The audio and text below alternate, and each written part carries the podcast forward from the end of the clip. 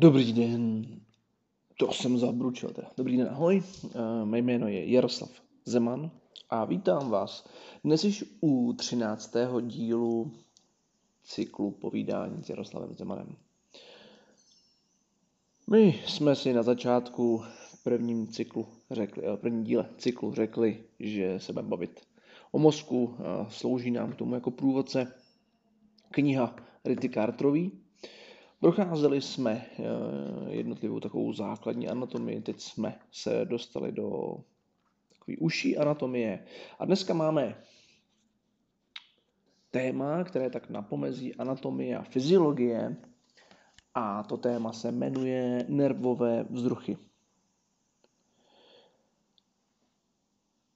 Pojďme si zase představit, co nás teda dneska čeká. Povíme si něco o anatomii vzruchu, Zkusíme si popsat, co se zhruba děje během toho vzduchu a jaká je asi rychlost vedení a jak vypadá elektrická vlna. Minule jsme se bavili o synapsích a dneska se povíme, co se děje na synapsi během toho převodu. A nemůžeme se nezmínit o nervových přenašečích, takzvaných neurotransmiterech. Tak jo, pojďme na to, usaďme se, poslouchejme se, anebo také neposlouchejme, jak kdo chce. Takže nervové vzruchy. Nervový vzruch neboli signál můžeme považovat za krátký elektrický výboj, anglicky se to nazývá spike, který se šíří neuronem. Jeho podkladem je prostupování chemických částic buněčnou membránou zvenčí dovnitř a zevnitř ven. Anatomie vzruchu. Nervové signály se skládají ze sérií jednotlivých výbojů, zvaných akční potenciály. Jednotlivý vzruch je způsoben šířící se vlnou chemických částic, takzvaných jontů, které mají elektrický náboj. Jsou to hlavně jonty sodíku, draslíku a chloridy. V mozku i jinde v těle má většina výbojů stejnou velikost, kolem 100 mV, žádná celá 1 V. Také mají podobné trvání kolem 1 milisekundy, 1 na tisícenou sekundy. Ale šíří se různou rychlostí. Přenášená informace závisí na tom, s jakou frekvencí se vzruchy šíří, ve smyslu, kolik vzruchů za sekundu, odkud přicházejí a kam směřují. Jsme si otevřeli možnost pobavit se teda o rychlosti vedení. Vzruchy se šíří různou rychlostí, její hodnota se pohybuje od 1 metru za sekundu až po 100 metrů za sekundu, podle typu vlákna, který, který vzruch přenáší. Nejrychleji se šíří v myelinizovaných vláknech. Zde vzruch rychle skáče z jedné mezery, což je Renvierův zářez, mezi myelinem obalenými úseky na druhou, což je saltorny vedení vzruchu. Takže na začátku máme nějaký vzruch, který míří k synapsi, pak je klidová polarizace axonu, depolarizace axonu při průchodu vzruchu a postupně vzruch dorazí až na synapsi. To znamená změna formy. Podkladem nervového vzruchu je vždy pohyb chemických částic. Jak se vzruch šíří axonem nebo dendritem, Pohybují se elektricky nabité jonty buněčnou membránou a na synapsy dochází k uvolnění chemické látky, kterou nazýváme neurotransmitter. Co tady tedy máme? Máme tady uh, v oblasti kolem axonu, kterou vyplňuje extracelulární tekutina, máme kladné jonty, jsou s většinou sodíkovou pumpou, přečerpány ven z buňky, dochází k obnově klidového potenciálu. Pak tu máme nadbytek kladných iontů uvnitř změní původní záporný náboj vnitřní strany vůči zevní straně. Pak máme nějaký směr šíření. Kladné ionty vnikají otevřenými membránovými kanály dovnitř a nadbytek kladných iontů na zevní straně membrány.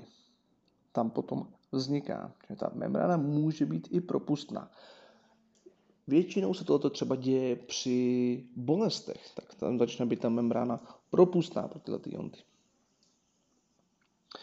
Uvnitř axonu je nitrobuněčná intracelulární tekutina.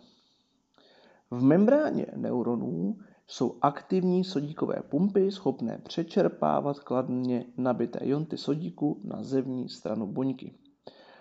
Akční potenciál se šíří vláknem a tady máme, pojďme si říct něco o elektrické vlně, nervový vzruch, který vzniká na podkladě pohybu kladně nabitých iontů sodíku a draslíku buněčnou membránou nervové buňky a nervový signál se buněčnou membránou pohybuje jako vlna. Depolarizace a repolarizace. Takže máme tady repolarizace, začneme teda odzadu. Pro znovu nastolení elektrické rovnováhy se začnou kladné draslíkové jonty pohybovat opačným směrem než jonty sodíku. To stimuluje přilehlé oblasti membrány za depolarizovanou oblastí k porušení jejich klidových potenciálů. Depolarizace. Příchod vzduchu se projeví depolarizací. Kladné sodíkové jonty rychle vniknou sodíkovými kanály dovnitř buňky. Tím dojde ke zvýšení náboje vnitřní strany membrány oproti vnější straně. Klidový potenciál. Pokud se zrovna žádný vzduch nešíří, je na zevní straně membrány axonu víc jontů sodíků a jiných kladně nabitých částic než na vnitřní straně jontů draslíků a záporně nabitých částic. To je příčinou polarizace, neboli rozdílu v elektrických potenciálech na obou stranách membrány. A to takové, že zevní strana je kladně nabitá. No, je mi to teda složitý a možná i vám jde z toho hlava kolem, ale nebojte se nic. Společně to můžeme pochopit a minimálně si z toho něco vzít. Pojďme si říct něco o synapsi. Takže synaptická štěrbina odděluje membránu vysílající presynaptické buňky a přijímací postsynaptické buňky. Má šířku asi 20 eh, nanometrů a což je asi 20 miliardin metrů, je tak úzká, že molekuly nervových přenášečů, neurotransmiterů, ji musí procházet velmi rychle, pouhou difúzí po koncentračním spádu. Pohybují se z oblasti s vyšší koncentrací do oblasti s nižší koncentrací. Podle druhu neurotransmiteru je doba, za kterou vzruch dorazí k presynaptické do postsynaptické části synapse, kratší než 2 mikro, 2 mikrosekundy, což je 1 na 500 sekundy. Pak je tu ještě čas, který je nutný k poklesu koncentrace mediátorů v synaptické štěrbině. Po přenosu vzruchu na synapsy, aby mohl být přenesen další signál, to může trvat na nejvýš několik desetin vteřiny.